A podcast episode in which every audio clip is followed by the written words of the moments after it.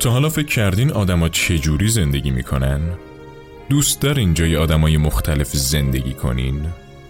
درسته که زندگی کردن جای آدمای مختلف غیر ممکنه اما میشه داستان زندگی آدما رو شنید و حس لحظاتشون رو تجربه کرد داستان رونیکا رو بشنوید مادر امروز به هوش اومد و خدا رو شکر حالش خوبه قرار از فردا جلسات روان درمانی مادر انجام بشه البته بستگی داره شرایط مادر چطور باشه.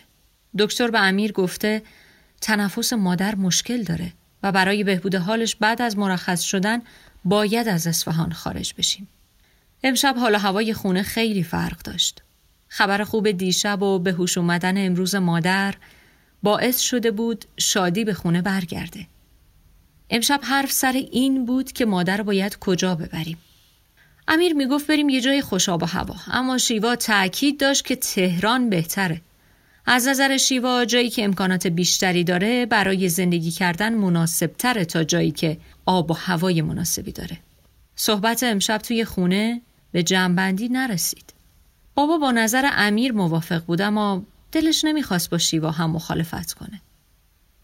منم با نظر امیر موافق بودم. اما این مسئله خیلی ارتباطی به من نداشت که بخوام نظر بدم قرار شد امیر با دکتر حرف بزنه و نظر نهایی وابسته به نظر دکتر باشه. امروز مادر رو بعد چند روز دیدم. دلم خیلی براش تنگ شده بود. همه دعا می‌کنیم که زودتر برگرده به خونه.